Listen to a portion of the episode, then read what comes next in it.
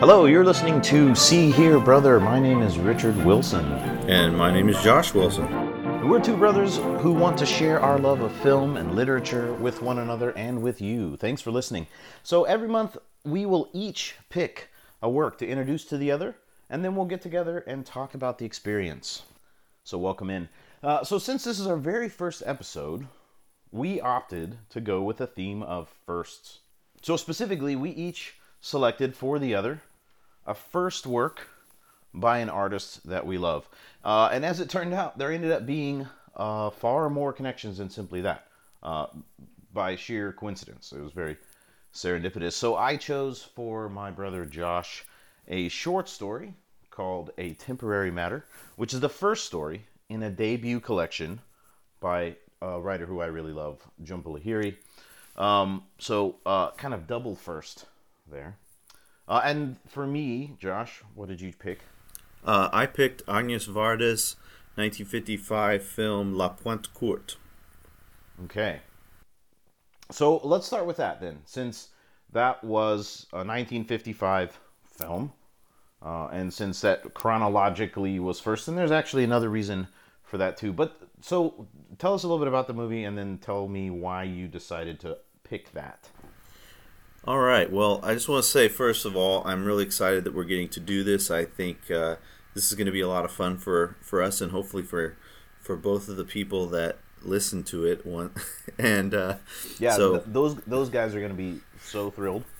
Yes, yeah. Though if they've made it this far, they've already heard that we're talking about a French film, so they're probably like, "Oh man!" And so uh, yeah, no, it's it's a great yeah, we movie. Went, we went uh, bigger, go big or yeah. go home, right?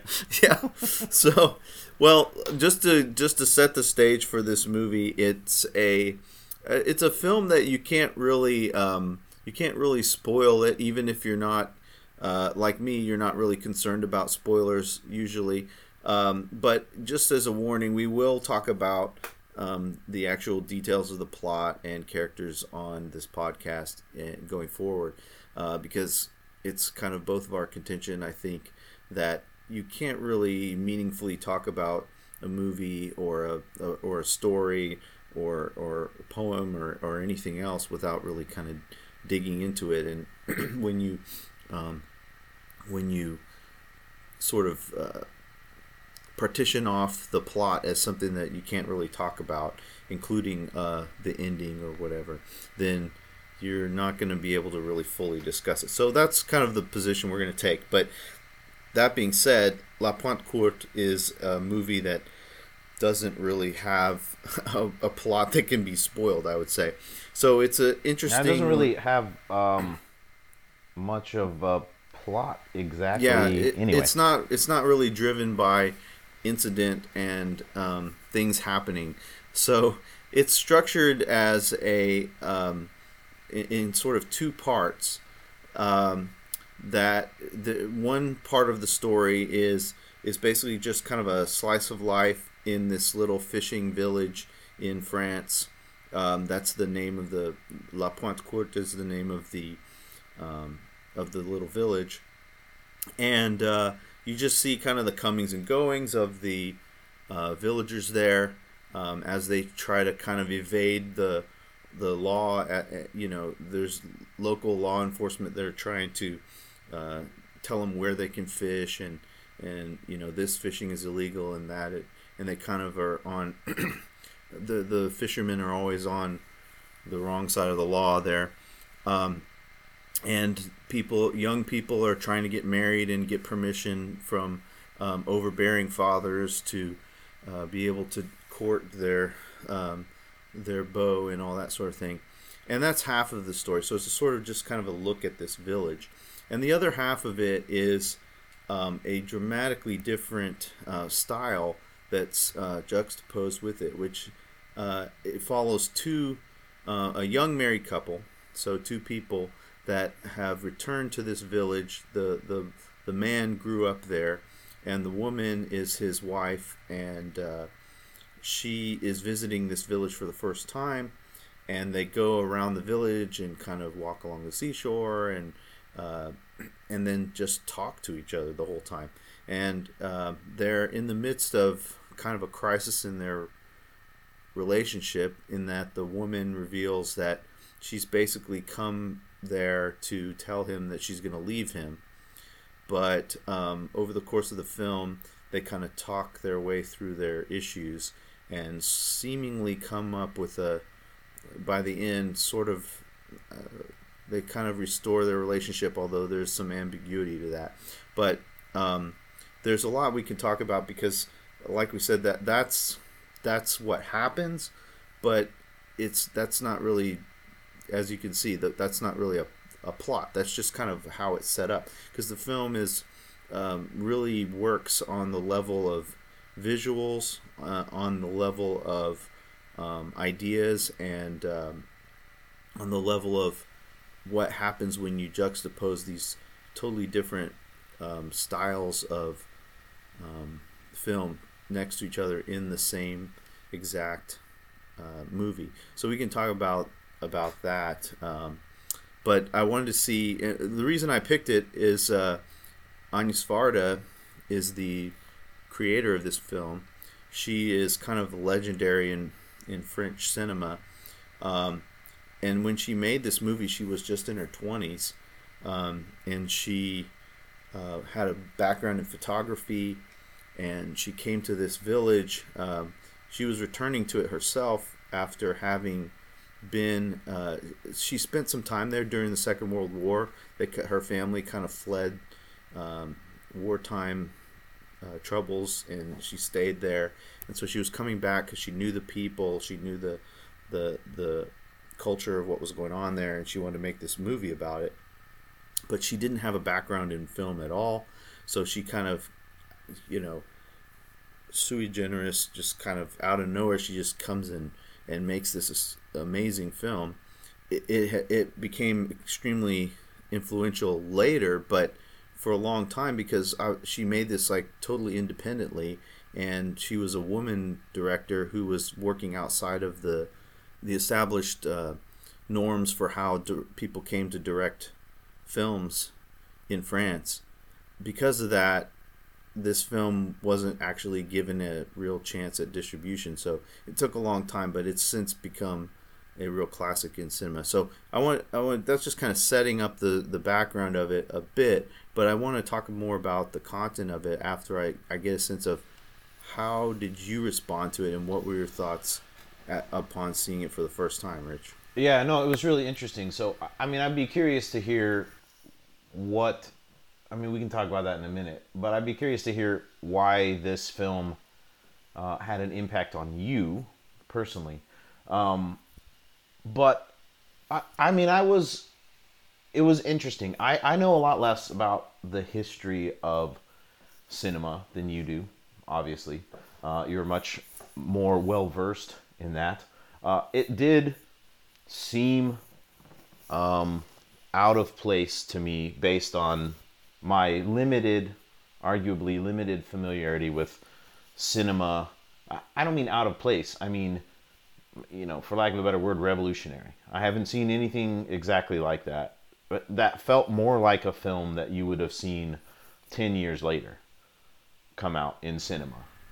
Oh, yeah. Uh, something that you would have seen in the middle, you know, of the seventies, middle of the sixties, or, you know. I, I think a lot of times when you have a somebody who quote unquote doesn't know what they're doing, or, you know, or they come to it without the baggage of how it's supposed to be done, they end up coming up with something that's that's uh, very unique and very revolutionary sometimes. And that's, yeah, you're definitely describing the the fact that this movie was, the structure of it and the way that it was, the way that it was shot, uh, and the um, the style of it, the the the the real juxtaposition of the two halves of the film, and the way that that style, the styles don't match up at all, but yet it coheres to make a, a whole that's greater than the than either of the two parts. Yeah, I mean, it's interesting. So, I mean, by uh, her admission, the filmmaker's admission, it's largely based on, or at least structurally, it's based on, not in any way, uh, the, the screenplay is not, but the structure of it Uh, owes a lot to uh, a Faulkner work, yeah, um, that has gone by a couple of different names. Um, But, the Wild Palms. Yeah, the Wild... Uh, it has the, another name?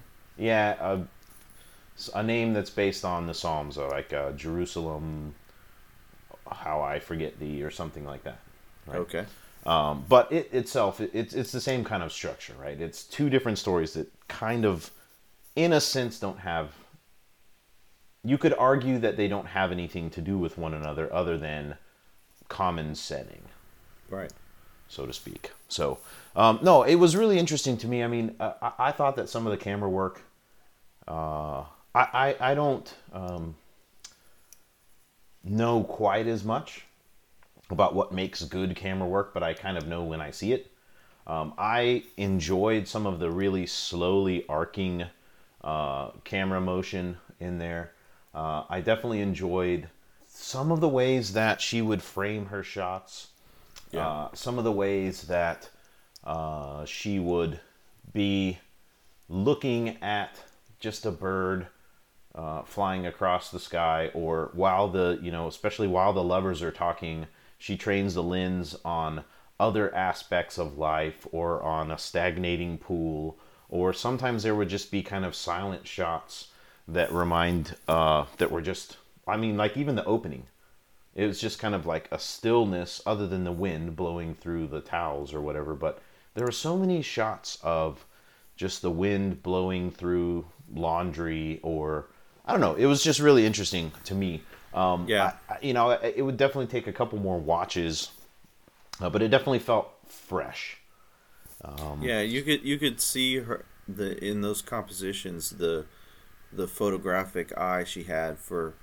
Uh, I mean, because every shot in, in it's in it's filmed in black and white, and every shot has a, a real kind of, it's fraught with kind of poetic beauty, like a really beautiful still photograph that you would see, and yet there's a story there. So, yeah, yeah. So let's so uh, uh, let's talk about story a little bit, because we kind of talked about the. We're we're really off to a good start. We're like, hey, we're talking about an obscure French film, and it doesn't have a plot.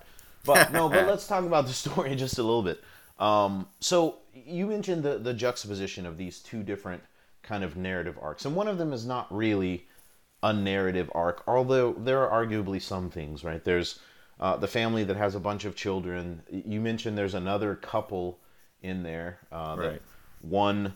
Uh, you know, young man who gets in trouble with the authorities, and then he's also trying to, um, you know, impress the father of the uh, of the girl he wants to, you right. know, court or and, whatever. And, and we should mention that, I mean, right now we're we're talking about this kind of very abstract stuff, but I mean, it's I think one of the most surprising things when you first see this movie is there's a scene, uh, a sequence of where they do jousting on boats, which is kind of like, what? All of a sudden, they're like, now they're jousting on on boats in this canal? That's really cool.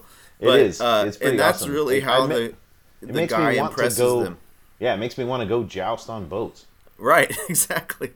I mean, it's like, that's such a, a bit of local color that, I mean, I don't know, maybe they do that all over Europe. I have no idea, but as far as I know, that's that's the only time I've ever heard of something like that. It's, it's yeah. a pretty pretty uh, it's a pretty neat thing, and and um, I mean yeah. the, even in the movie you see the the the woman who's visiting, she's she's like, you guys do this every Sunday? And he's like, yeah, we do it from two to five every two to two, nine two or to something. seven like or you something. Can be out there like the whole five time. hours every day, every Sunday. Yeah. And she's like, really? You stay?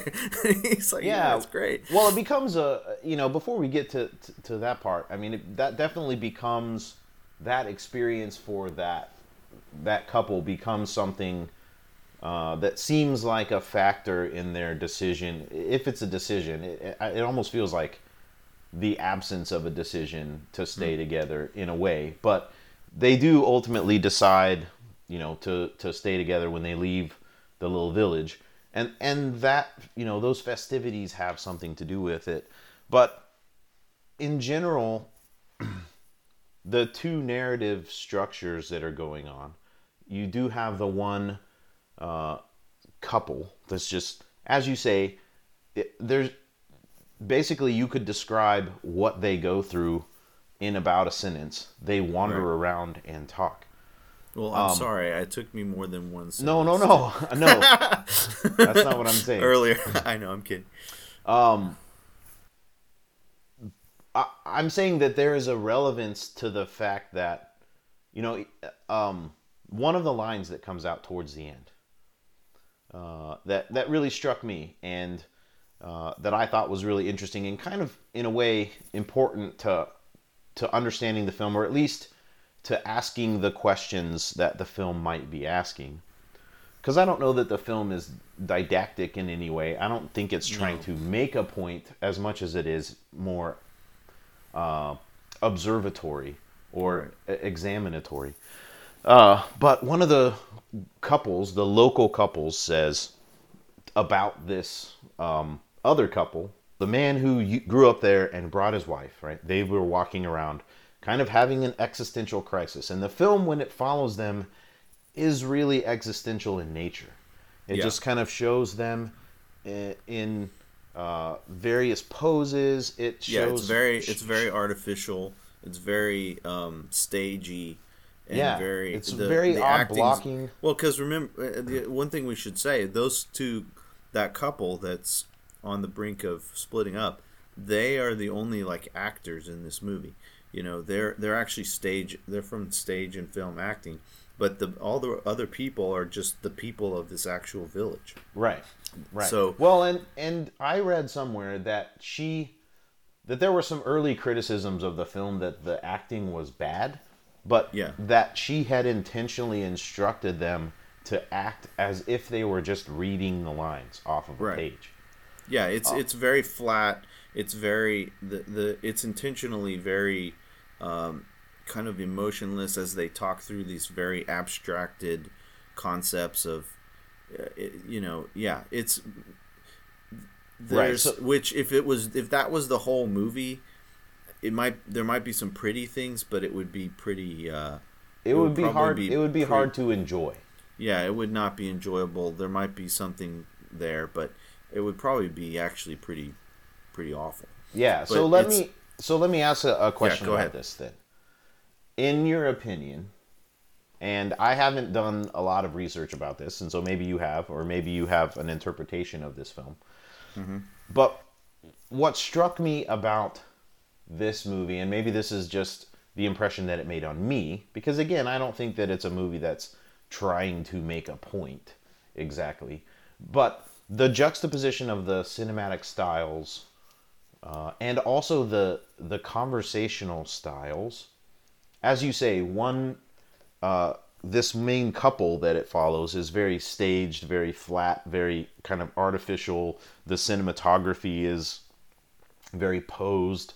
And then the rest of it is much more, I think you put it at the beginning, day in the life. It's just kind of watching things as they naturally unfold for these people, and their yeah. conversations are just about, hey, the you know there's a guy outside, or hey, you know the you know inspectors are coming, and it very much just follows what they would do. And yet those people, despite the fact that they are actually dealing with some what I would consider actual challenges, right? So mm-hmm. I just want to talk about the challenges that they're actually dealing with.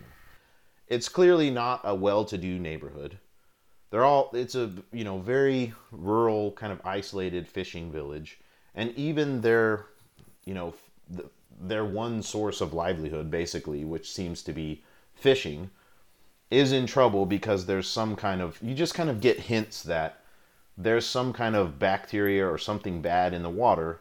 And so they're having to have tests done on the fish that they catch, and they're trying to, you know, basically fish illegally so that the inspectors don't catch them doing it, because it's basically the source of livelihood for the whole area.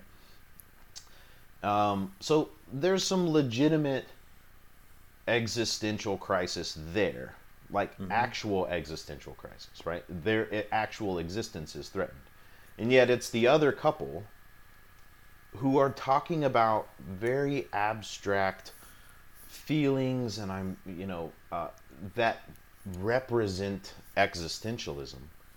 Mm-hmm. So do you think that uh, Varda is sympathetic to both points of view, or is this juxtaposition, juxtaposition kind of pointing out some of the um, superficiality of the modern kind of identity crisis, the urban sort of mm. identity crisis, right? The the couple that's visiting is very much urban, right? This yeah. to them is a novelty. It's a well, vacation. For the woman is yes, the woman right. is. He's yeah, from she's, that she's originally from, Paris, right? from there, but yeah, uh, yeah. So that's I, I think that that's that's an interpretation you can take. I doubt that that's what Agnès Varda meant by this.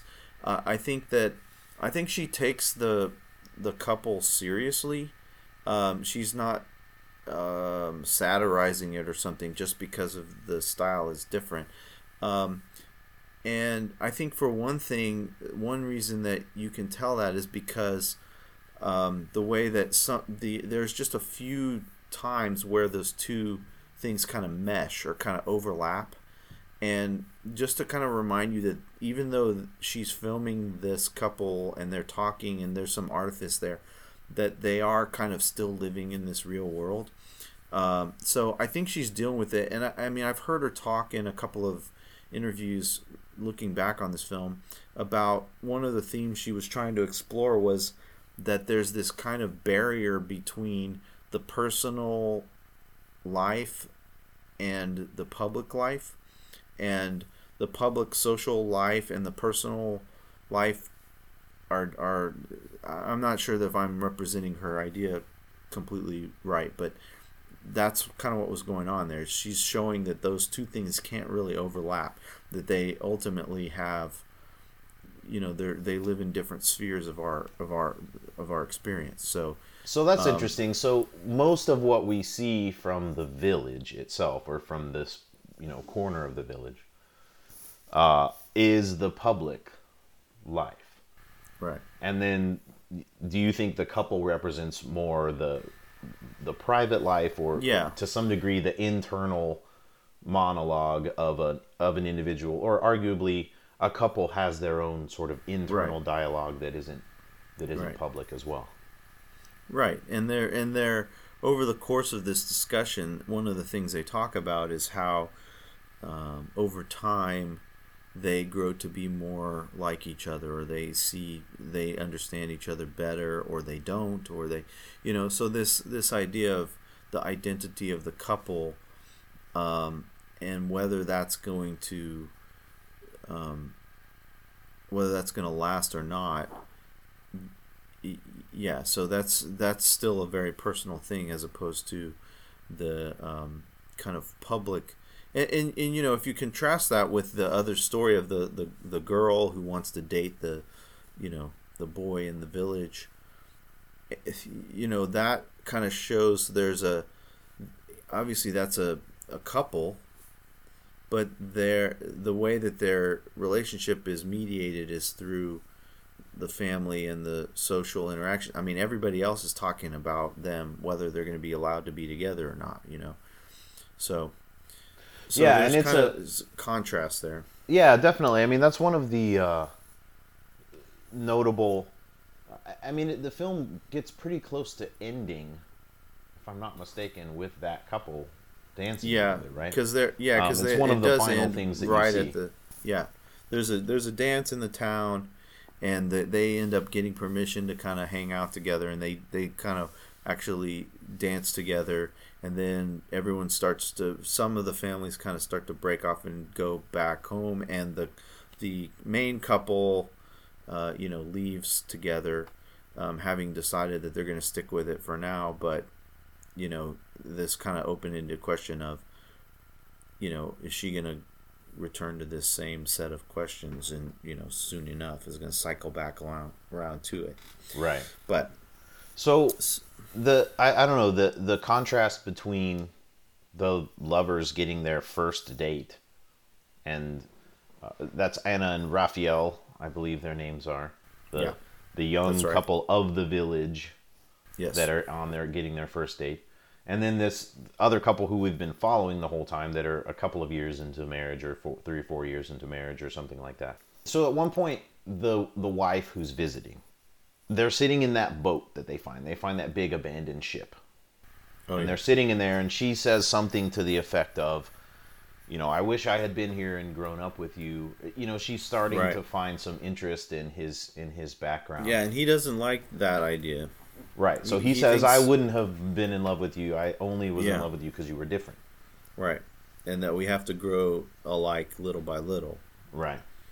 So, I don't know. I think that she was also trying to explore the idea a little bit of um, the necessity of mystery in a relationship, right? There's a lot of, in, it, you think about, and I've never been in one, obviously, but you think about the idea of these kind of mediated relationships or these even arranged marriages or whatever, um, how much mystery there would be in that sort of relationship environment as opposed right. to the the relationship environment that we kind of find ourselves in now, where we maybe have swung too far to the opposite direction. I don't know. That's making a statement about something that has nothing to do with this movie, but where we kind of have this compulsion to have to be certain and know everything about somebody yeah. before we're ready to make any sort of commitment. But I don't the, mean the we as side, in you and I, but I just mean right. that's kind of a modern school of thought. About the other side of it is in those those uh, societies where that structure exists. You've got you've got a social um, social network. No, you got an actual a real social network, not which is. There to support and build up, you know, and of course I'm speaking in sort of idealistic terms, but, you know, theoretically there's, there's, you know, you're being put into that position of, of uh, this mystery, but there's a social structure that's there to, to hopefully prevent that from failing. Whereas, you know, the other side of it, you have freedom, and you have freedom of choice, and you have the ability to unravel the mystery and discern if that's for the best. But we've given up the some of the social structures that that uh, provide support. So um, I don't think that's coincidental. But um, at any rate, you know, I'm thinking that this topic kind of might bear more fruit if we move into talking about it in the context of the story you selected. Yeah, definitely. Because there's some connections that we can make there. For sure. So um, I, one more, I, I agree with you. So as it turns out, for all of you listener out there, um, I, I mentioned at the top of the uh, the, the episode here that we were uh, finding ourselves in, in a serendipitous moment. So I picked, unbeknownst, we just I just came up with the theme of first, since our first podcast, right? And unbeknownst to Josh, I picked this story. I remembered reading this story. Uh, it's called A Temporary Matter, and the author's name is Jhumpa Lahiri. In nineteen ninety-nine, uh, published her first collection of short stories and immediately won, uh, like, every single award. Uh, basically EGOTed for literature. Notably, uh, the Pulitzer. The, the book, if anyone's interested, uh, is called uh, Interpreter of Maladies. And so, unbeknownst, Josh was already thinking of this movie. As it turns out, we both uh, also put, what would you say? I wouldn't say put stock in, but uh, or appreciate the the format of the sort of Criterion brand of movie. Yes?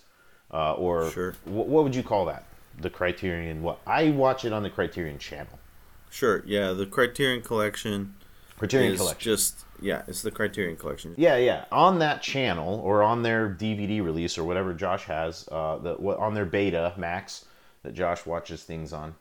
Um, and now a word from our sponsor, Betamax. Yes. uh, on on Josh's Betamax version. Well, Jhumpa Lahiri actually introduces this film there. Uh, mm-hmm. And one of the lines that was an imp- had an impact on her and also had an impact on me was there's just some other couple standing by that watches this, you know, vacationing couple walk past and says, they talk too much to be happy. Mm-hmm. And I, I don't know, that was just an impactful line to me and also to the, the writer of this short story. And so I, I just posed the question to the listeners and to you yourself to think, is there a happiness to be found? Because it seems like when we look at the villagers, like they have some happiness in just the simplicity of being, just, you know, sitting together and having a drink and playing the clarinets and having a jousting competition, as opposed to like analyzing everything to death. Right. Um, so which is what is what we're doing, right? We're yeah, exactly. So which is why we're miserable right now. Yeah, we've been spe- we've been spending our whole lives doing this. Yes, exactly. All right, and we so- couldn't st- we couldn't stop. So we exactly. said, you know what, we need to.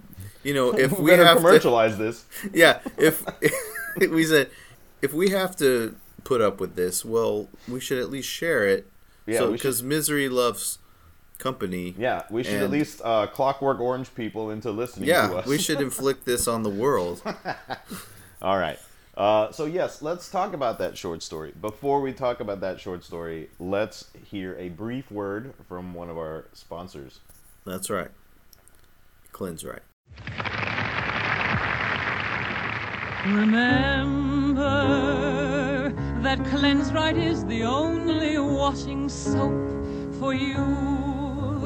Remember that Cleanse Right is the soap that washes things so new. Please remember the many things that only Cleanse Right can do.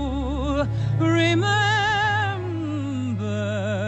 to call your grocer to send you Cleanse Right. So, thank you, Cleanse Right. Uh, we're back to talk about Rich's selection for me to read for this, and he introduced it a little bit before the break, but if you could just give us like a little overview of this story, A Temporary Matter, and what it's about. You yeah. try to keep it briefer than I did a summary of a that plotless film. Yeah. There you go. That shouldn't be hard.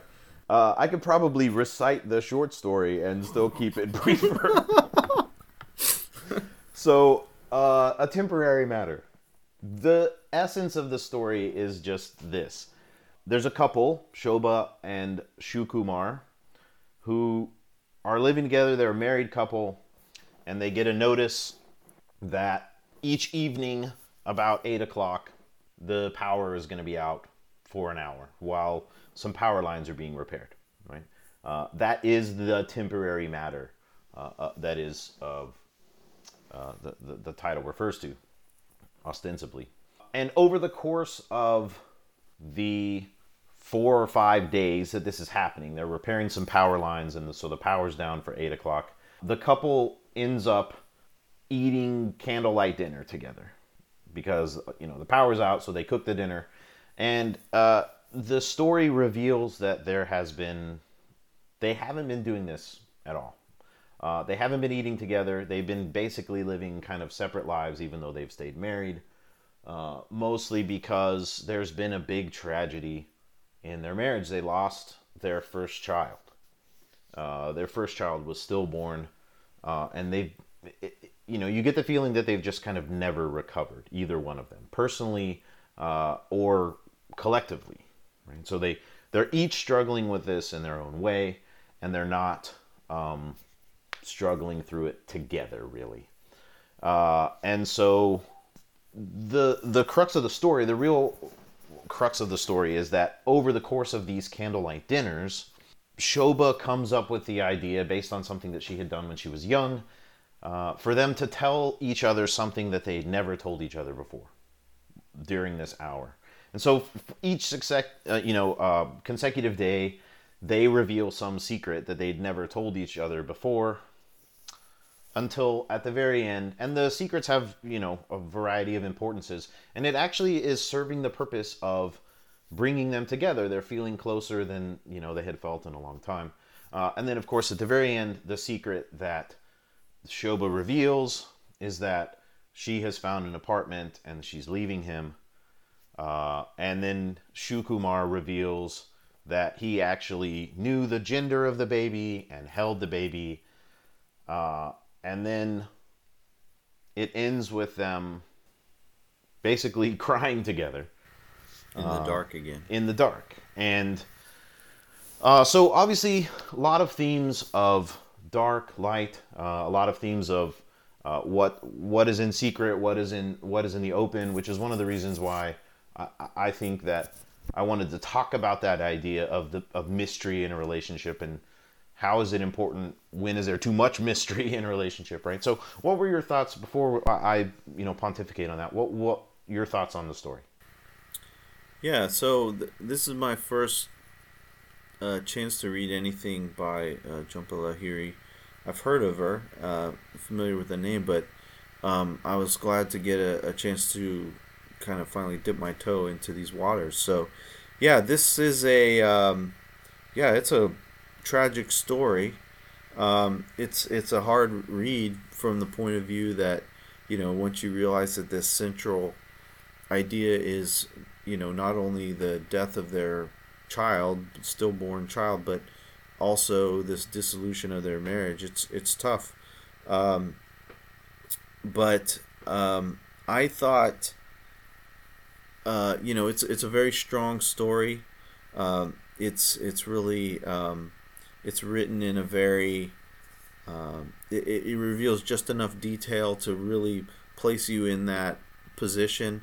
Um, something that's, you know, there's so many connections to the film that you could make, thematic connections. Uh, um, one of the things that's important, I think, to recognize is that it's a it's about kind of an immigrant community.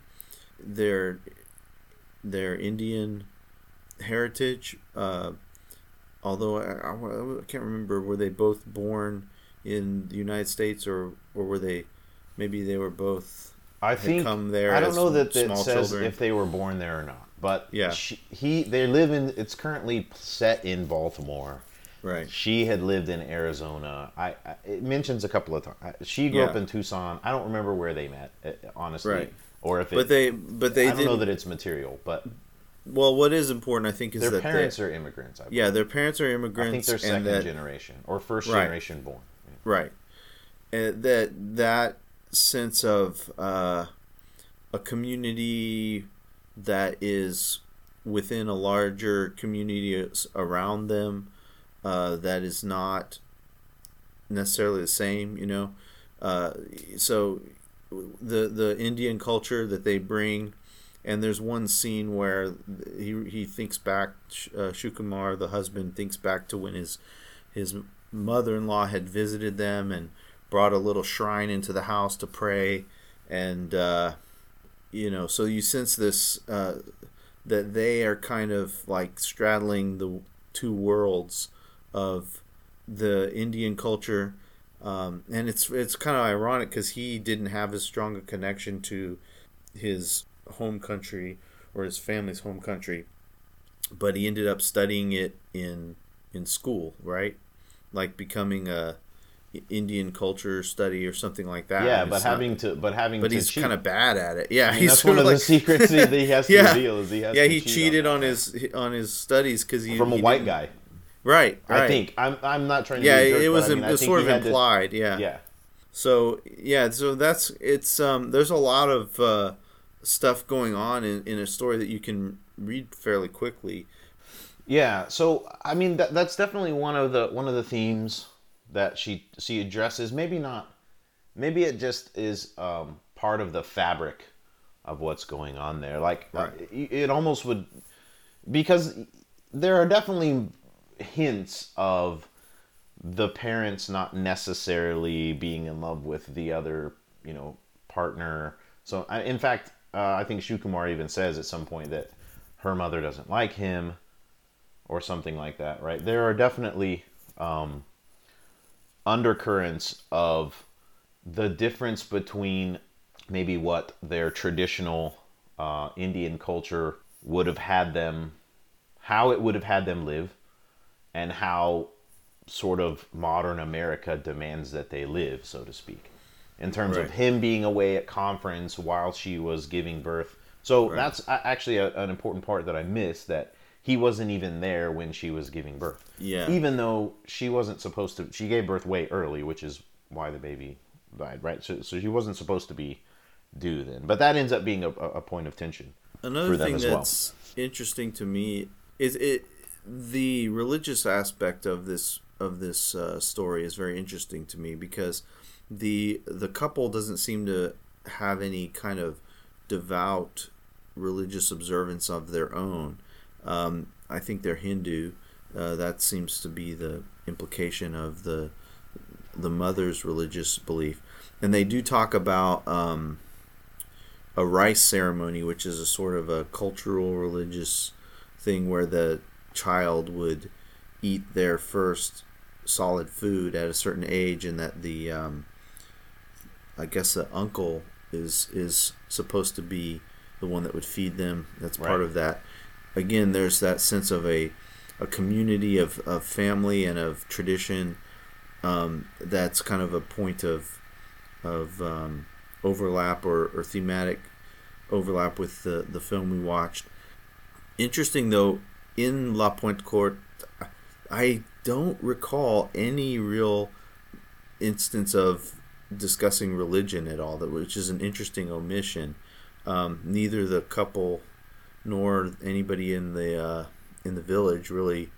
I mean, I can't remember them even kind of offhandedly mentioning anything about religion, which is probably, to, I think, probably reflects Agnès Varda more than it reflects anything about the people in there. But yeah. Well, um, you know, Jhumpa, so in Lahiri's, Jhumpa Lahiri's introduction to that film, mm-hmm. one of the things that she said that struck me and I, is that she was taken with, in that movie, what was not shown as often as what was shown.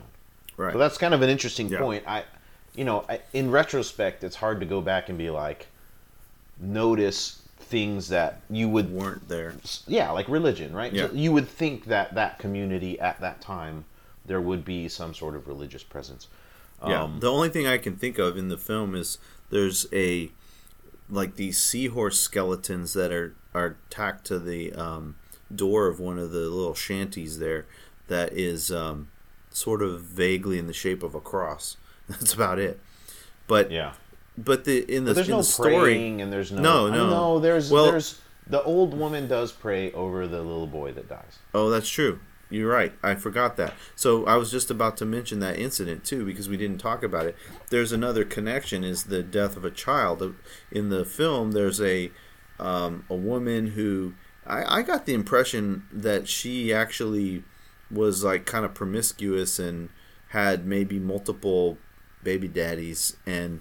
She had like seven kids. That's what it seemed like, based on and, some yeah, of the conversation the that people were saying. Well, yeah. she's just gonna. There was some other another pair of old women at some point that were just saying, right? Yeah, they were talking about that lady with she's seven game kids for a. Yeah, you know, she's she's fertile for any time. Yeah. yeah, anybody that shows up. But she, she, um, yeah. But one of the kids gets some sort of illness and dies, and um, it's kind of a. bleakly presented in the film, but there is a sense that the community kind of r- takes care of these little kids that are, you know, crying in the street because they're being mistreated, because they're being basically neglected since they, the parent or, is dealing with the death of this kid.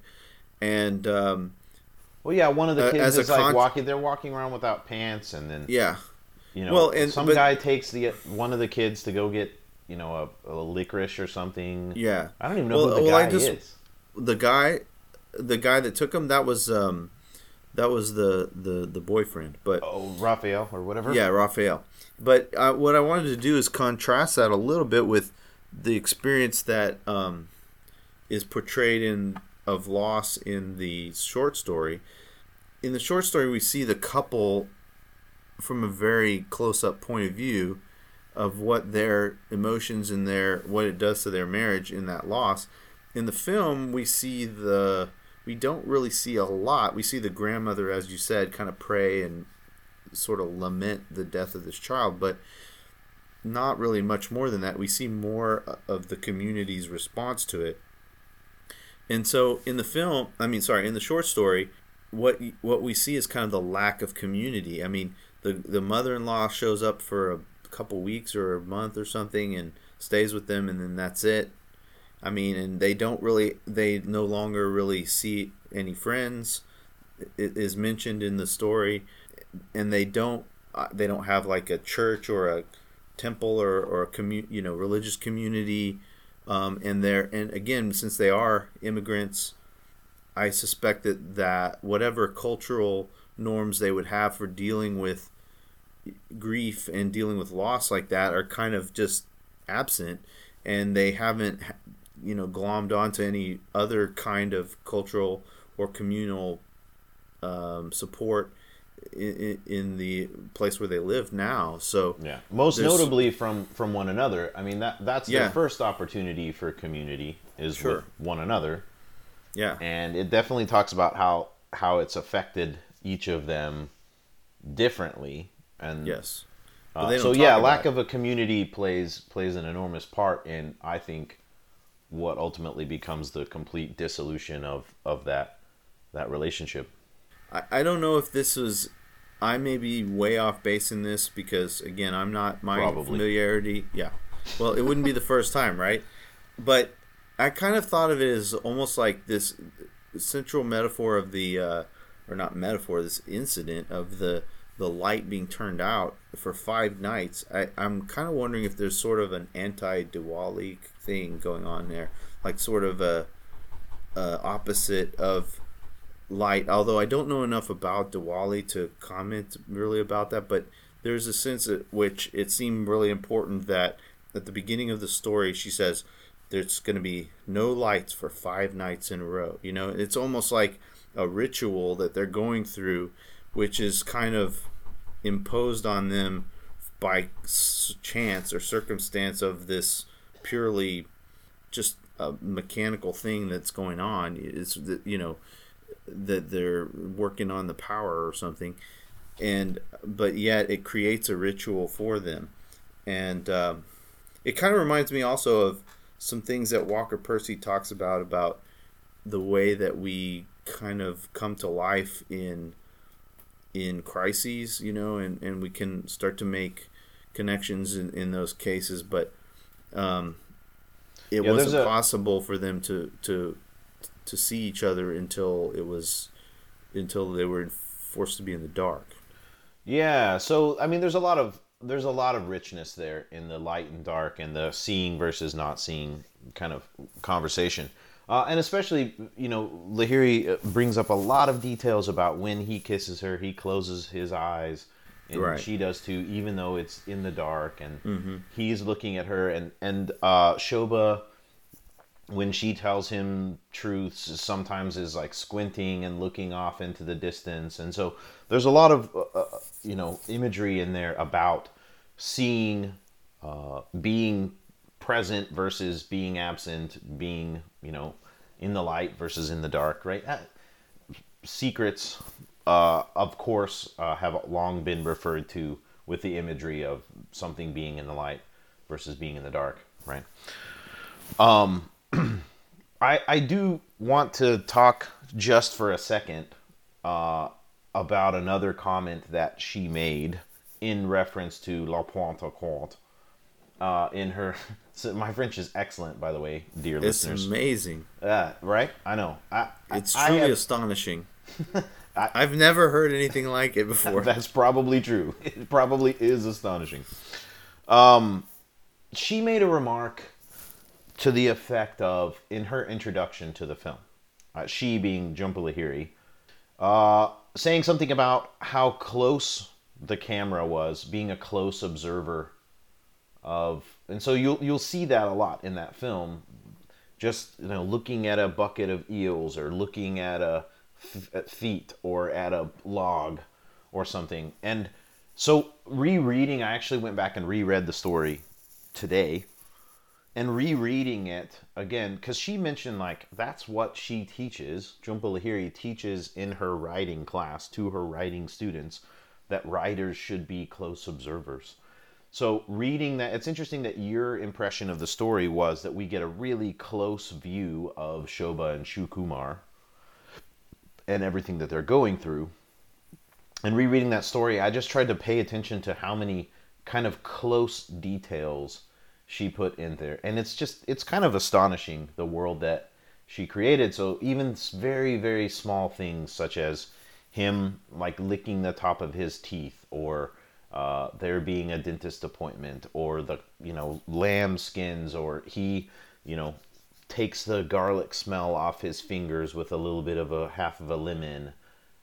Just little details like that that don't really, like, if you read that story and he didn't take the garlic smell off of his finger with a lemon, would the story be worse?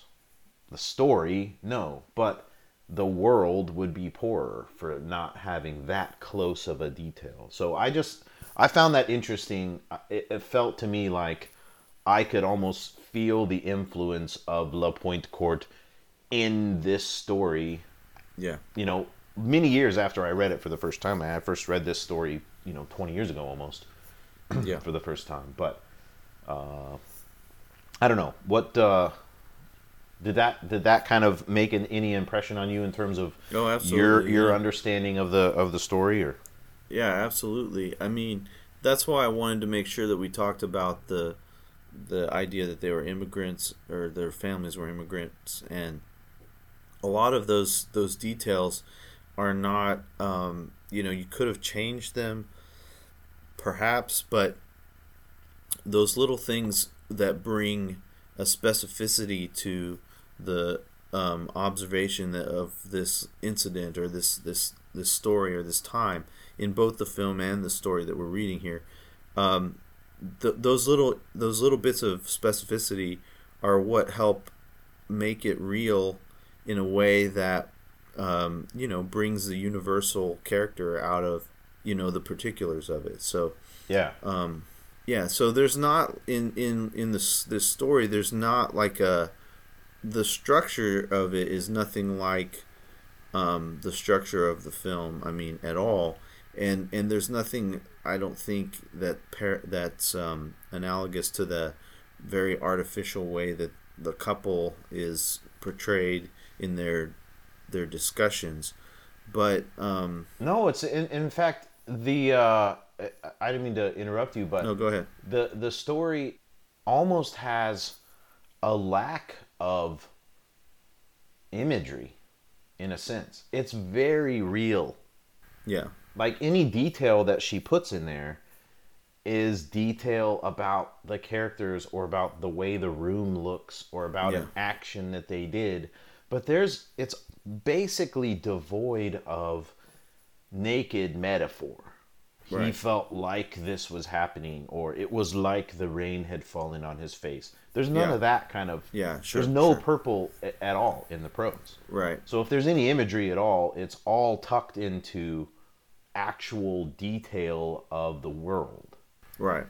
But uh, but you know, in La Pointe Courte, I don't think that, even though there's a very abstracted quality to half of the film, I don't think it's uh, jam packed with metaphor either. You know, it still kind of maintains a groundedness. It's just more that the pictures are, the images of the the village are turned into beautiful imagery as kind of a abstract, in an abstract sense, you know, as a setting for this kind of higher level discussion that's right. more, that's less earthy and more kind of, well, abstract, you know. Yeah. So uh but and that's definitely not the case in this in this story. It in in that way it, it relates more to the to the half of the movie that's about um about the town people, you know. Sure. And they're they're kind of just way of speaking.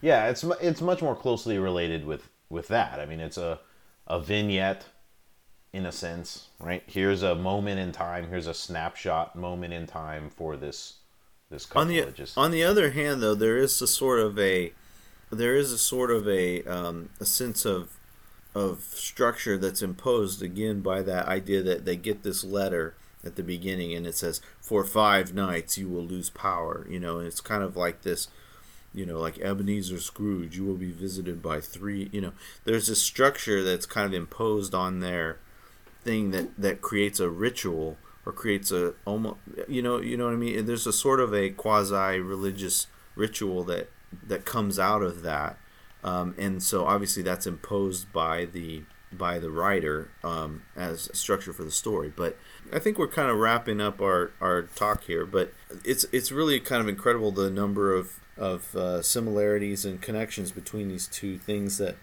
we really did not intend to, like no, you we're... said at the beginning, we didn't like set out to say, what is the short story and the movie that, you know, is on everyone's mind in the yeah, first, well, in these January are twenty twenty-one. Not, right. These are not on anybody's mind. Yeah. Um, other than ours, obviously. Uh, no, it was it, it was uh, quite quite good experience, and I, and I appreciate you sharing the, the film with me. Yeah, um, likewise. It's, it's definitely something that I'll go back to. So, uh, yeah, uh, by way of wrapping up, what are you reading now? What are you What are you uh, watching now? What are you enjoying? What are you so, digging on? Yeah, I am. Well, I'm doing a, a number of things. I'm reading. Uh, uh, what am I reading? I'm rereading Gene Wolfe's Book of the Long Sun, which is a... Again? I feel like you just read that like six months ago. No, no, no. I read the Book of the New Sun. You're confusing oh, the yes. two. This is the Book of the Long Sun. Sorry. And yeah, it's it's an incredible um, tetralogy uh, of of books. Um, but I'm also reading um, Walker Percy's Message in the Bottle, which is a collection of essays about language and meaning and, and a lot of things, and it's really... quite fascinating. That's interesting. Are and you a I'm fan also, of the Are you a yeah. fan of The Moviegoer? That is probably my least favorite book of his uh, that I've read. Mine but, too. Uh, but um, I love. I just reread The Second, the Second Coming, Coming recently, is really good. Which I it, it it means a lot to me. But um, and I'm also just started rewatching with my one of my sons. I've started rewatching Battlestar Galactica. The uh, the reboot series, which I haven't watched in a number of years, and it's pretty good. You know, it's holding up pretty well. I'm enjoying it a lot, and my son is kind of, you know, he's like, they're they're all Cylons. They must all be Cylons. You know, he's trying to he's trying to hedge his bets by predicting that every single person on the show is going to turn out to be a Cylon, which is not, you know, not a bad. Uh, it's not wholly false. I actually have yeah. never seen more than about the first three episodes of that. I just don't watch as much stuff. Yeah. As I well. Used to. I don't either, but, you know, I just decided, hey, I, I this is one I want to get back to. So what about you? Nice. I just finished one of the strangest books that I've ever read. And I've read quite a few strange books this year. Uh, it's called The Freedom Artist by Ben Okri. Uh, and it is essentially a, lo- a, a longs, one long myth or a couple of myths or a whole bunch of really short myths about myths. About the importance of myth, about the importance of storytelling. Uh, it's structured like this... in a very strange way. Like every single chapter is one page long, ah. and it's has a very oral myth uh, feel to the prose. Uh, it's really interesting. It's um in to some degree in the vein of something like a nineteen eighty-four or dystopian kind of fiction, where everything. Uh, so, if you've been on Twitter, everything's nineteen eighty-four right now. Yeah. Everything's Orwellian. Yeah, yeah, exactly. Um, According to some people. Non-fiction-wise, yeah. Non-fiction-wise, uh, recently read through a book called Cast by Isabel Wilkerson, author of uh, The Warmth of Other Suns, about the Great Migration. Cast, uh, I haven't finished it yet. Uh, so I hesitate to uh, throw out my final review of that. Uh, watching wise, um, I was just about to start WandaVision. Okay, I've yeah, I've heard it because I heard a weird yeah, I've heard it's review pretty good. of it. I heard a yeah. weird review of it that made me interested. Uh, I mean, in watching honestly, it, so. we we should talk about this on at some point, but the whole M C U thing. But you know, I kind of. Come, we could. That could I be a kind topic of gone off of the.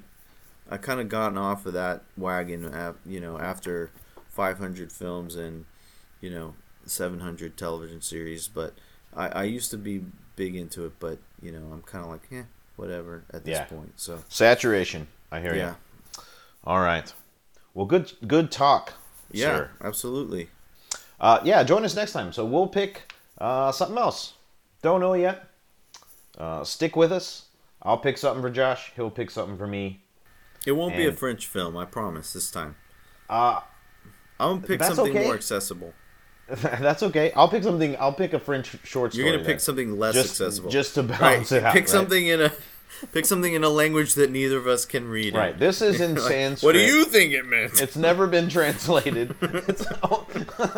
What's your interpretation of the Sanskrit? Yes. No, it's very but... postmodern in that way. Okay. But join us next time. Hope you appreciate the discussion. Hope you find some things to read and some things to watch. Even though it hurt you, laugh through it all. Be a cheerful loser, you have the world to gain. If you want the rainbow, why you just must have the rain.